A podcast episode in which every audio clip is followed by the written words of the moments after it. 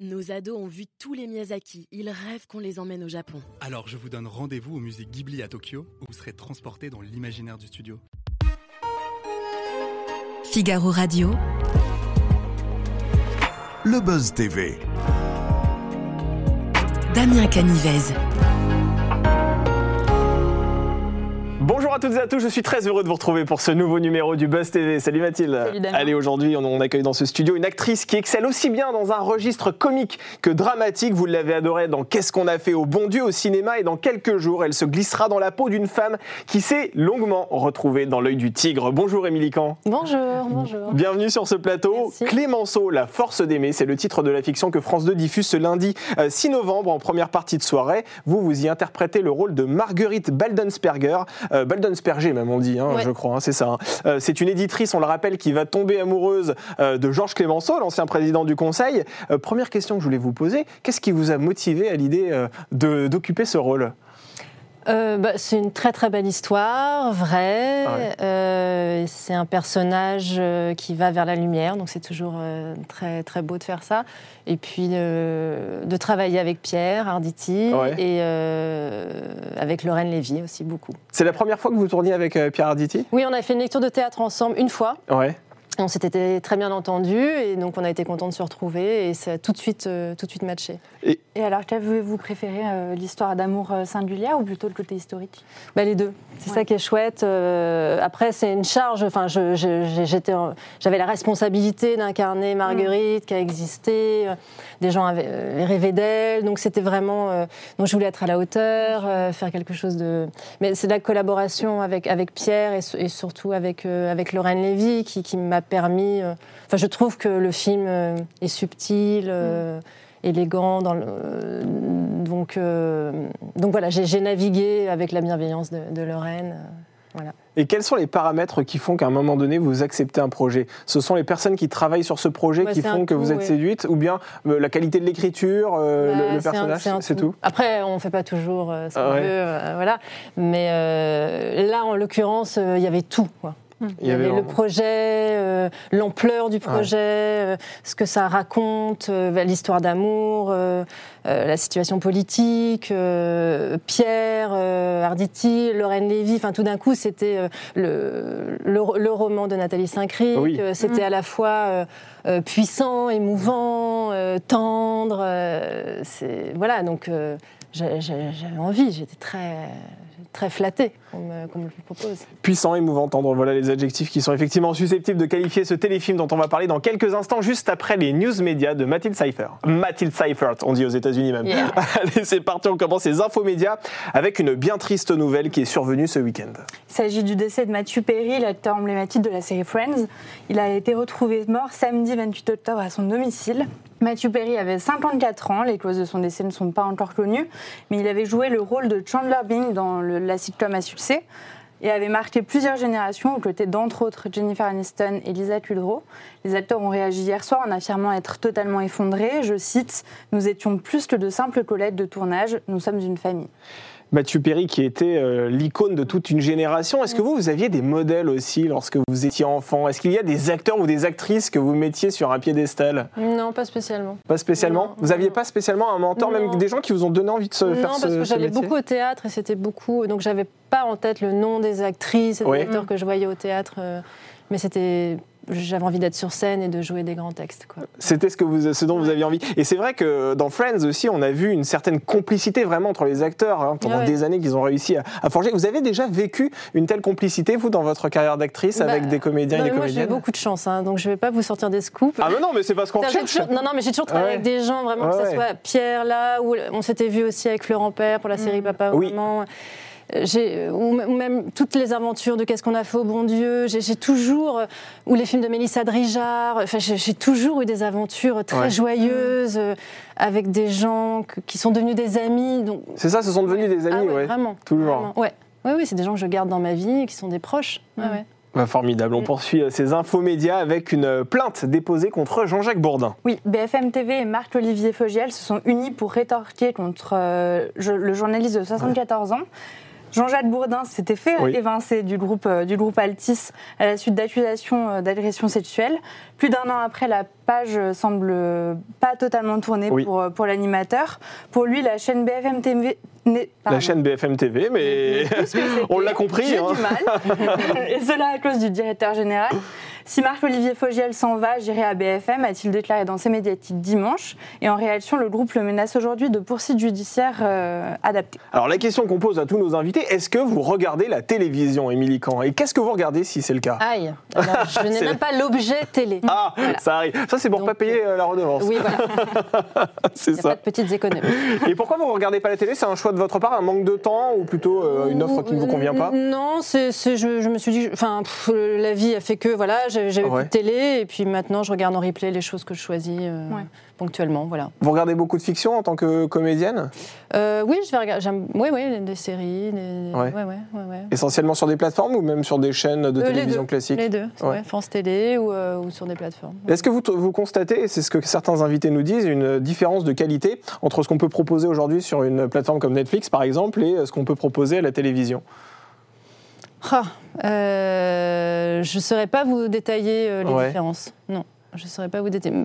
Non, je saurais Non, pas forcément. Après, c'est vrai que ça dépend aussi Après, ça va euh, au cas ça- par cas. hein. Oui, Ouais. c'est ça. On, voit aussi des sacrés navets sur Netflix, il faut le, faut le reconnaître. ça, et des choses de qualité chez l'un et chez l'autre, donc j'aurais du mal à différencier. Eh ben, on termine avec le chiffre du jour, si vous le voulez bien. Allez. Vous avez choisi le 3. Oui, c'est le nombre de candidats évincés de Star Academy en dernière minute. L'info est tombée sur Sud Radio. TF1 a décidé à 12 jours du lancement, du lancement, pour des raisons budgétaires, d'écourter la nouvelle édition du télécrochet d'une ou deux semaines. Et qui dit saison plus courte dit moins de candidats d'après la chaîne. De 16, ils vont passer à 13. Donc autant dire que les trois, les trois recalés sont choqués d'un Ouais. tel retournement de situation. Ouais. D'autant plus que leur, euh, leur venue était euh, millimétrée. Et ils avaient déjà euh, même choisi leur, euh, leur costume, Leur de, prime pour samedi. Ah oui, le taxi était terrible, réservé. hein. ouais. C'était euh, terrible. Ah ouais, vous imaginez l'ascenseur émotionnel, c'est c'est terrible. Non, Vous mais êtes- Surtout que c'est une chance pour. Enfin, moi, je connais pas Ouais. cette émission, Ouais. évidemment, puisque je n'ai pas été. mais, euh, On s'existe mais- depuis 2000. Vous auriez pu regarder à l'époque. Oui, enfin, je vois vaguement ce que c'est, donc c'est quand même une chance incroyable Ah ouais. Pour c'est des clair. jeunes de Et puis montrer là, ce que 12 jours c'est. avant, Ah bah c'est terrible, bah oui, oui, c'est clair. Surtout que comme il le, disait l'un des candidats qui a témoigné chez nos confrères de Sud Radio, ils vivent Star Academy, Ouais. ils rêvent Star Academy, Mon ils respirent Dieu. Star Academy. mois de mai C'est dernier. Oh terrible. mon Dieu Ça vous est déjà arrivé vous que quelque chose comme ça vous passe sous le nez, un rôle ou quelque chose? Non, jamais. jamais. Non, non, mais évidemment, euh, mille fois. Mais ça, ça doit être difficile de s'en mettre dans. c'est la euh, vie d'acteur, ça. C'est, Quand on travaille, c'est, un miracle. Mais psychologiquement, il faut être fort quand même pour faire ce métier dans ce cas-là, parce que ça veut dire que. c'est, c'est juste. C'est, son rapport à l'échec, en fait. C'est, Ouais. Ouais, une capacité de rebondir aussi. Bah oui, il n'y a pas le choix, Mm. en fait. Ouais, Parce après- qu'on- on- l'échec, il est permanent. Et puis, de temps en temps, Ouais. ça, ça existe. Donc, on est content. Mais euh, tout le reste du temps, il faut gérer l'échec. Oui, c'est-à-dire que parfois vous allez avoir un échec, mais derrière vous allez avoir un bijou qui va vous tomber dans les mains. Oui, oui, ou alors des années d'échecs, et puis tout d'un coup, euh, Ouais. une rencontre qui fait que, euh, voilà, on a un beau projet, mais il faut tenir. C'est ça le problème. Eh bien, le beau projet, justement, il arrive. Ça s'appelle Clémenceau, La force d'aimer. Vous vous glissez dans la peau de Marguerite Baldensperger. C'est une femme qui va tomber amoureuse de celui, de celui qu'on le surnomme euh, le tigre. Et c'est une histoire vraie, surtout. C'est ce qu'il faut souligner. Quelle est la part de fiction et de réalité dans, cette, euh, dans ce téléfilm Euh, tel- Il n'y a pas tellement de, de fiction en fait. Je pense qu'il y a eu des. Bah, on ne pouvait pas savoir ce, qui se- ce que, par exemple, ce que Monet disait à Clémenceau. Oui. Et voilà. Ouais. Mais euh, euh, il y a suffisamment, je pense, d'écrits de l'un et de l'autre pour, pour euh, raconter leur relation. Donc, ce qui a permis d'inventer, euh, d'imaginer ce qui pouvait se raconter. Et pour être au plus proche de la réalité, toujours. Ouais. Et alors, cette fic- fiction est l'adaptation du récit de la journaliste Nathalie Saint-Cric, Ouais. intitulé Je vous donnerai à vivre, vous m'aiderez à mourir. Quel rôle cette spécialiste de la politique a eu euh, dans, dans le tournage? Ah bah, Nathalie, elle est incroyable. Elle a été. euh, bah, elle a été à la fois très présente et pas Mhm. du tout interventionniste. euh, Elle a su mettre une Ah certaine. oui, oui, oui, sensibilité. vraiment. Elle, était, elle, elle adorait venir sur le plateau, mais elle a jamais, euh, elle est jamais intervenue. Elle était là pour juste admirer. Euh, bon, je crois qu'elle est très contente euh, du film de, de- de Lorraine. Elle fait d'ailleurs une apparition dans Ouais. le film. Ah, elle fait, ouais, c'est vrai. Euh, voilà, et donc c'est- c'est c'est- super, enfin c'est magnifique quand tout d'un coup l'au- l'auteur d'un d'un roman historique, enfin est, est contente euh, de, Oui. du, du travail euh, de la réalisatrice. Et, euh, et là- et Nathalie est très contente. Ouais. Et comment vous l'avez préparé ce rôle? Est-ce que vous avez dû déjà lire le livre de Nathalie Saint-Cric, vous documenter Ouais, extrêmement bah, j'ai, lu parce que ça m'intéressait. ouais. Euh, j'ai beaucoup discuté avec Lorraine. euh, et puis après, euh, après, on se laisse porter par les situations. euh, et puis on fait confiance, en fait. Il faut faire confiance à, à- en- en la personne qui vous regarde et qui vous, qui vous guide. Donc là, en l'occurrence, c'était Lorraine Lévy. J'avais un super partenaire, donc il n'y avait plus qu'à. euh, Le super partenaire, c'est Pierre Arditi, Ouais. bien évidemment. Ouais. Il a été très généreux aussi dans la Oui, façon il est de- incroyable. de. Il est d'une euh, d'une joie. Enfin, il est très, très, très heureux d'être sur un plateau. Ouais. Il est très heureux de travailler. Il n'y a pas une once de cynisme. Euh, il est. Non, mais c'est un partenaire incroyable. Parce que, en plus, très, très exigeant. Très, euh, c'est un gros bosseur. Ouais. Mais tout ça dans une, une grande joie. Quoi. Et alors, pour revenir à ce, ce contexte d'entre- d'entre-deux-guerres, euh, à quel point ça vous intéresse euh, cette période de, de l'histoire Bon, m'a C'était quelque chose qui, qui vous Non. passionnait déjà Enfin, pas spécialement, voilà, Ouais. je- j'aimerais être plus érudit, mais euh, euh, c'était intéressant en tout cas de s'y plonger parce que j'avais ce, ce- ce rôle à, à jouer, euh, le rôle de Marguerite, qui, bon, d'ailleurs, euh, n'est pas du tout, n'a pas de part dans la vie politique. Et puis quand elle rencontre Clémenceau, euh, lui, il est, ça fait quelques années qu'il est plus dans la vie politique, mais j'imagine que quand elle le rencontre, elle est euh, extrêmement euh, intimidée, émue. Euh, c'est quand même un, un personnage très Mm. colérique, très, très impressionnant. Enfin, Avec un vrai charisme. Ouais, un charisme incroyable, une immense culture. Donc, euh, je, enfin, je me suis raconté qu'elle n'imaginait pas deux secondes euh, qu'il pourrait y avoir entre eux euh, cette complicité, ce, ce coup de foudre. Justement, si on rentre dans le vif du sujet, à quelle occasion se rencontrent-ils, ces deux personnages? En fait, elle est éditrice et elle, elle veut proposer à Clémenceau de d'écrire un livre sur un personnage célèbre de l'histoire.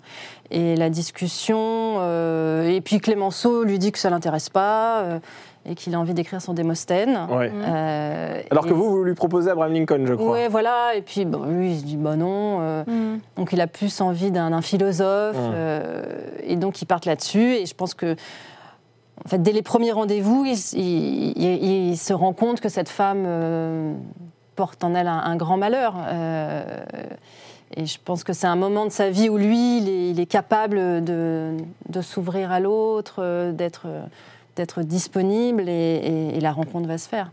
Et alors, pourquoi votre personnage, à votre avis, est-il à ce point attiré par, euh, par Clémenceau? C'est une femme, fascinée par le pouvoir? Non, pas du Non. tout. Non, non, je pense qu'elle est. C'est plus euh, la personne. Oui, je pense vraiment c'est quelque chose de très euh, de très intime qui se qui Mm. se lie entre eux. Euh, Au début, elle doit être très impressionnée évidemment, mais après, euh, comme elle lui comme il décèle chez elle donc cette cette, cette grande euh, la, la grande épreuve de sa vie. Euh, et elle, elle, elle, a- elle- elle- elle va se jeter dans, dans ce qu'il lui propose de vivre, c'est-à-dire euh, il, lui propose un pacte, hein. il lui Mm. dit je vais, je vais vous aider à vivre et vous allez m'aider à mourir parce que lui est à la fin de sa vie, doit être vraisemblablement terrifié à l'idée de mourir. Et, euh, et, et ça va.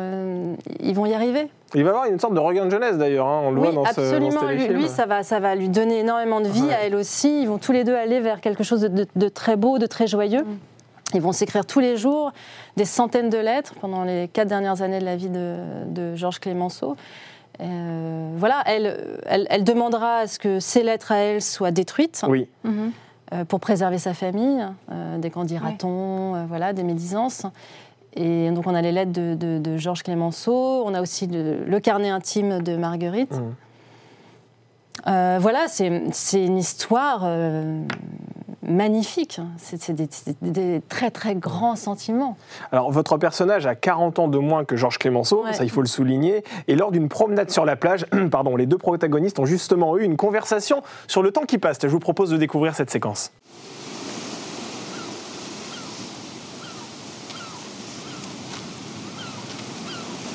Au fond, je n'ai qu'un seul reproche à vous faire.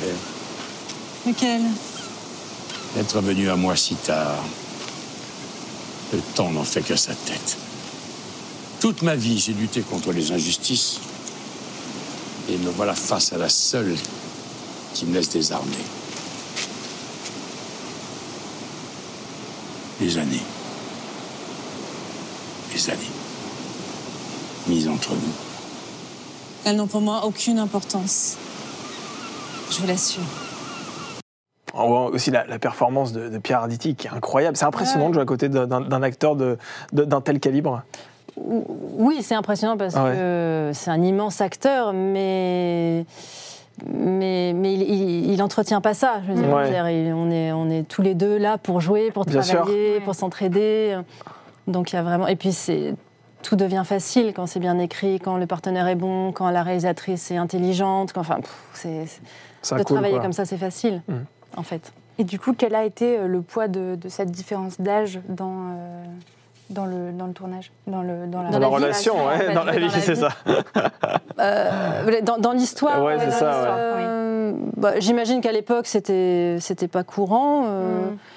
Euh, Il y a eu un poids de l'âge dans cette euh, relation. oui, pour enfin, lui, parce qu'en fait, il aurait, il, il compte les années en, en secondes. Il aurait, Ouais. il aurait aimé avoir plus de temps. C'est un- il- c'est la première fois qu'il ouvre son cœur. Il Oui. lui dit, euh, donc, il- en fait, il a envie de lui faire partager tout, tout- tout ce qu'il réalise aujourd'hui, c'est-à-dire euh, ne laissez pas filer la vie, Marguerite. euh, euh, et c'est- c'est- bon, voilà, c'est ça qui est, Mm. qui est très émouvant. Après, je pense qu'ils sont tous les deux à un moment où, où ils doivent s'en ficher un peu de ce que les autres pensent et, et ils, ils vont, ils vont chérir euh, ce qu'ils ont entre eux. Oui, parce qu'on rappelle que votre personnage est mère de famille, euh, trois enfants, dont une qui s'est suicidée, hein, Voilà. on l'apprendra dans l'histoire, et également euh, vous êtes marié, enfin votre personnage oui, est, oui, oui. est marié. Donc euh, c'est compliqué d'avoir une relation. bien sûr, c'est compliqué, mais je pense qu'elle était. Enfin, bon, ce que je me suis raconté, c'est que dans sa vie Ouais. de famille et de couple, elle devait être assez effacée. euh, euh, son mari euh, est souvent en déplacement.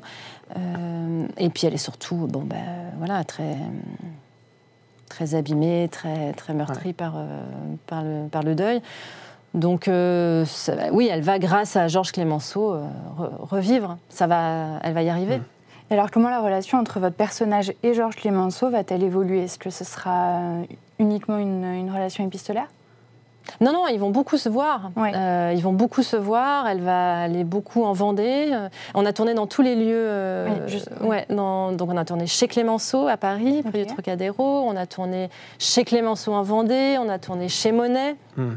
que joue euh, François Mertouré, extraordinaire. Mhm. Euh, donc tout ça aussi participe, les, costumes sont magnifiques, tout ça participe à ce qu'on on, on raconte cette histoire, euh, qu'on arrive même, enfin que nous aussi on arrive à raconter cette histoire euh, façon le plus vraisemblable possible. Quoi. Tout à l'heure, vous disiez que vous restiez en contact généralement avec les acteurs avec lesquels vous tourniez, qu'il y a une forme de, de lien d'amitié qui pouvait se créer. Ça a été le cas aussi avec Pierre Arditi, vous êtes Ah resté oui, en contact avec lui? hier soir. euh, ouais. Il va bien? D'ailleurs, on, vous pose la question parce qu'on sait qu'il a eu Ouais. un petit souci de santé Ouais, récemment sur scène. bien. Il se repose, il va très bien. Bon, très Ouais, bien. ouais. Le grand public, je le disais tout à l'heure en introduction, vous connaît aussi pour les rôles que vous avez tenus au cinéma dans certaines comédies, du Cobu, euh, Qu'est-ce qu'on a fait au bon Dieu? Euh, Entre les rôles dramatiques, comme celui que vous jouez euh, avec euh, Clémenceau, et les rôles comiques, vous préférez quoi exactement? Non, bah, tout, moi je veux tout faire. Entre fromage et dessert, vous choisissez pas quoi, c'est les Je deux. prends tout, moi. Je, je prends le menu complet. Bah oui, bien sûr. euh, Et il y en a pas un qui vous euh, galvanise plus que l'autre Non, euh, non, ce qui est super, c'est de naviguer dans tout. Vous aimez alterner entre Oui, c'est ça. Bien Ouais. sûr. Et on vous propose quoi le plus de le, le plus c'est-à-dire le plus de rôles dramatiques ou plus de rôles comiques? Parce que généralement en France, on a tendance à dire qu'on aime bien mettre des gens oui, dans des bah, cases. c'est pour ça que j'ai beaucoup de chance euh, en rencontrant Lorraine, euh, qui, je crois qu'elle m'avait vue dans Qu'est-ce qu'on a fait au bon Dieu? Et quand Ouais. elle a eu le projet euh, de Marguerite et Clémenceau, elle a pensé à moi. Enfin, fallait le faire quand même. Ouais, c'est assez audacieux aujourd'hui, Oui, oui. elle m'a fait confiance et c'est elle qui a eu l'idée. Et depuis le début, elle s'est dit que je pouvais le faire. Mm. Donc, euh, non, non, au contraire, c'est dommage d'être cantonné dans des, dans des registres. Eh bien, On peut faire très bien. il est l'heure d'aborder la dernière partie de cette interview avec notre dernière rubrique, au suivant.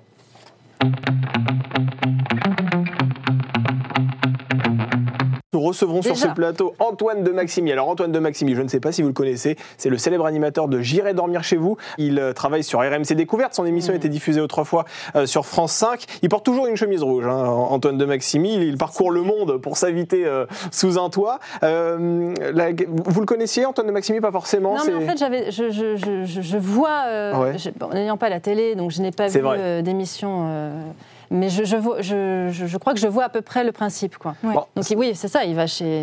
En fait, il s'invite à dormir gens, chez, ouais, chez ouais, les gens. c'est- peu partout dans le monde. Voilà, Ouais, ça fait c'est 20 ans surtout qu'il qu'il incarne cette émission à la télévision. Est-ce que vous, vous pourriez jouer un rôle pendant 20 ans? Est-ce que vous pourriez tenir un personnage dans une série comme ça? Comme ça a été le cas par exemple pour Joséphine Ange Gardien euh, sur TF1 avec Mimi Bah, est-ce que je pourrais Oui, est-ce que je voudrais? Je sais Voilà, pas. oui, c'est ça. euh, C'est oui. plus ça, euh, effectivement, le, la question. Euh, pas spécialement. Après, je sais pas, c'est compliqué. Si c'était un Ouais. rôle qui me permettait de faire des choses différentes tout le temps. euh, Voilà. Bon, enfin, en tout cas, ça n'a pas été euh, mon parcours. Ça n'a ça pas été votre parcours. Je vous pose cette question parce que parfois certains le veulent parce que c'est une sorte de confort aussi Bien en sûr, termes de vie, et puis d'autres, bah, ça, vous prive Ouais, aussi d'autres d'autres projets. Et alors Antoine de Malsimi met en avant une certaine authenticité, il ne joue pas euh, dans, dans ses fictions, vous c'est votre métier, c'est d'où ma, question, qui est vraiment Émilie Kahn Est-ce que vous Voilà. êtes extraverti, introverti Bah, je sais pas, là, par exemple, je suis pas très à l'aise. Ah, non, vous êtes très bien, Émilie Oui, bah alors voilà, bah, donc je. je, je- plutôt discrète euh, Je- dans la vie Euh, oui, oui, je Ouais. suis pas du tout. euh, ouais, ouais, ouais.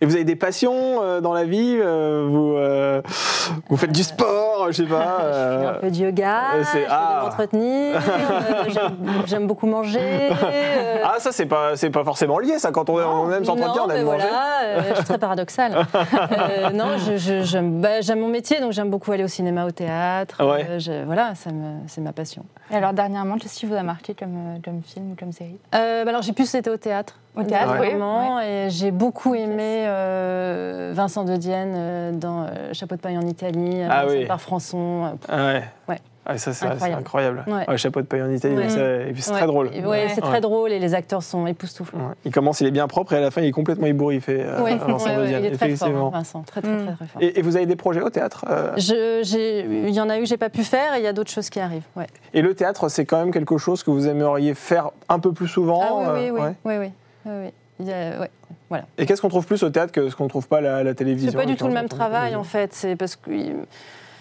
bah, on- déjà il y a le travail sur le texte euh, et, puis, et puis la régularité, le, le fait d'aller tous les jours travailler. euh, c'est pas du tout la même énergie. le- Mais j'ai envie euh, de ça. J'ai envie de retrouver des partenaires tous les soirs, de, de réfléchir pendant plusieurs semaines à comment jouer cette scène. Voilà. Mais il faut des beaux textes. euh. C'est une question aussi que l'on pose souvent aux comédiens qu'on reçoit ici, parce qu'en fait, votre métier, c'est de vivre avec votre image. Est-ce qu'on a des complexes quand on est euh, comédien? Est-ce que vous avez des complexes? Euh, oui, mais il faut faire avec. Enfin, c'est comme tout le monde. Ouais. Ouais, Et ouais. vous avez toujours été en accord avec l'image que vous renvoyez? Est-ce que euh, Non, mais bon, il faut bien hein, faire avec. euh, c'est, c'est- Mais je- pff, comme tout le monde, après, ce qui est plus dur, c'est que notre image, elle est, elle est déformée par l'écran, justement. Je trouve que Ouais. il y a des choses qui sont exagérées à l'image. Euh, Mais bon, tout ça n'est finalement pas très intéressant. vous arrivez à le dompter en tout cas Vous arrivez Bah à oui, il l'accepter faut bien. Ouais. Et puis c'est la vie, quoi. Ouais. Et alors Antoine de Malsimi est quelqu'un qui a beau avoir atteint euh, l'âge légal de la retraite, il n'a pas l'intention de s'arrêter tout de suite. Est-ce que vous, vous, vous mettrez un terme un jour à votre euh, carrière d'actrice? Vous avez envie de, de faire ça jusqu'à la fin de vos J'espère jours? que je ferai ça jusqu'à la fin de mes jours, Vous mourrez sur scène, comme on dit. le plus tôt possible. C'est un vrai métier passion. À aucun moment, vous vous dites parfois le matin, il faut que j'aille travailler, euh, comme Non, ça peut être le cas ça- pour ça- beaucoup, beaucoup de Non, moi Français. j'ai toujours voulu faire ça, toujours, Ouais. toujours depuis toute petite. De- Donc euh, c'est une chance incroyable. Qu'est-ce qui vous a donné envie de faire ce métier? Si c'est pas indiscret, bien sûr, hein, Non, on ne bah, veut pas rentrer. euh. J'ai j'ai toujours beaucoup été au théâtre euh, depuis toute petite, donc j'ai toujours voulu. Ça euh, vous a donné le goût ouais, de- ouais, de jouer ouais, ouais. ouais. Depuis le début. Et comment on fait pour percer dans ce métier-là S'il y a des personnes qui nous regardent et qui ont envie de faire ce métier, Ben, il comment faut, on fait pour, Il euh, faut euh, accepter les échecs, comme on a dit, euh, être patient et puis euh, être prêt quand, quand l'opportunité arrive. C'est surtout ça en fait. Ouais. C'est-à-dire qu'il y a peu de chances d'être vu et les peu de chances qui sont là, il faut les saisir et, et être sur le coup. En tout cas, quand on connaît personne, qu'on n'a aucune Oui. facilité, tout ça. Ce qui était votre cas, vous Ah oui, n'aviez je- pas ouais. de personnalité. Oui, et puis il faut famille, accepter de- de- d'aller petit à petit, quoi. Mm. Ouais, voilà. De ne pas effectivement griller les étapes. Ouais, les étapes. ouais. Et quels sont les prochains films et séries dans lesquels vous allez jouer, dans lesquels on vous verra au cours des, des prochains mois? Euh, là, je vais tourner une série de... réalisée par Marion Vernou Ouais. pour France 2 sur la grève des femmes de ménage euh, dans les hôtels. euh, La grève des femmes de ménage. Ah oui, alors racontez-nous, c'était quoi cette, euh, cette grève verrez des femmes de ménage euh, Cette fiction, cette série qui va s'appeler Frotter, Frotter. Ouais, Et bah, c'est des femmes qui ont fait grève pendant deux ans. oui. Euh, c'est c'est un long, long combat. Et elles ont réussi à obtenir tout ce qu'elles voulaient du groupe Accor. Et il y a une des femmes qui est devenue députée. Euh, voilà, moi je joue. euh, C'est Rachel Keke hein, qui Voilà, est devenue, ça, euh, Keke, voilà, ouais. Et Je députée joue leur avocate. euh, Et est-ce que c'est une fiction aussi qui est quelque part un peu féministe euh, d'une certaine manière, qui met en valeur Oui, bah là, là, il se les trouve que ça. femmes dé- Oui, oui, parce que là, ce ne sont que des femmes, euh, principalement noires. euh, Ouais. Donc euh, oui, de fait, oui. Et vous pensez que votre métier peut servir aussi à faire avancer euh, les causes? On le voit aujourd'hui hein, sur Ouais. France Ouais, Télévisions, ouais. il y a énormément de, de fictions sociétales. Bah oui, oui, bien Euh, sûr, qui sont bien sûr, proposées. la culture peut aider, oui, bien sûr. Et ça, vous, vous regardez aussi ça lorsque vous, vous, vous signez un projet? Bah, c'est super que ça porte euh, ça aussi, bien sûr. Bon, merci beaucoup, Émilie Merci. Merci d'avoir été sur ce plateau. Je rappelle que vous interprétez le rôle de Marguerite Balden-Sperger dans euh, Clémenceau, La Force d'aimer. C'est donc ce lundi 6 novembre, en première partie de soirée, euh, sur France 2. Merci beaucoup, euh, Mathilde, pour les news Merci. médias, les questions que vous avez pu poser. Très bonne soirée à toutes et à tous. Nos ados ont vu tous les Miyazaki. Ils rêvent qu'on les emmène au Japon. Alors je vous donne rendez-vous au musée Ghibli à Tokyo, où vous serez transporté dans l'imaginaire du studio.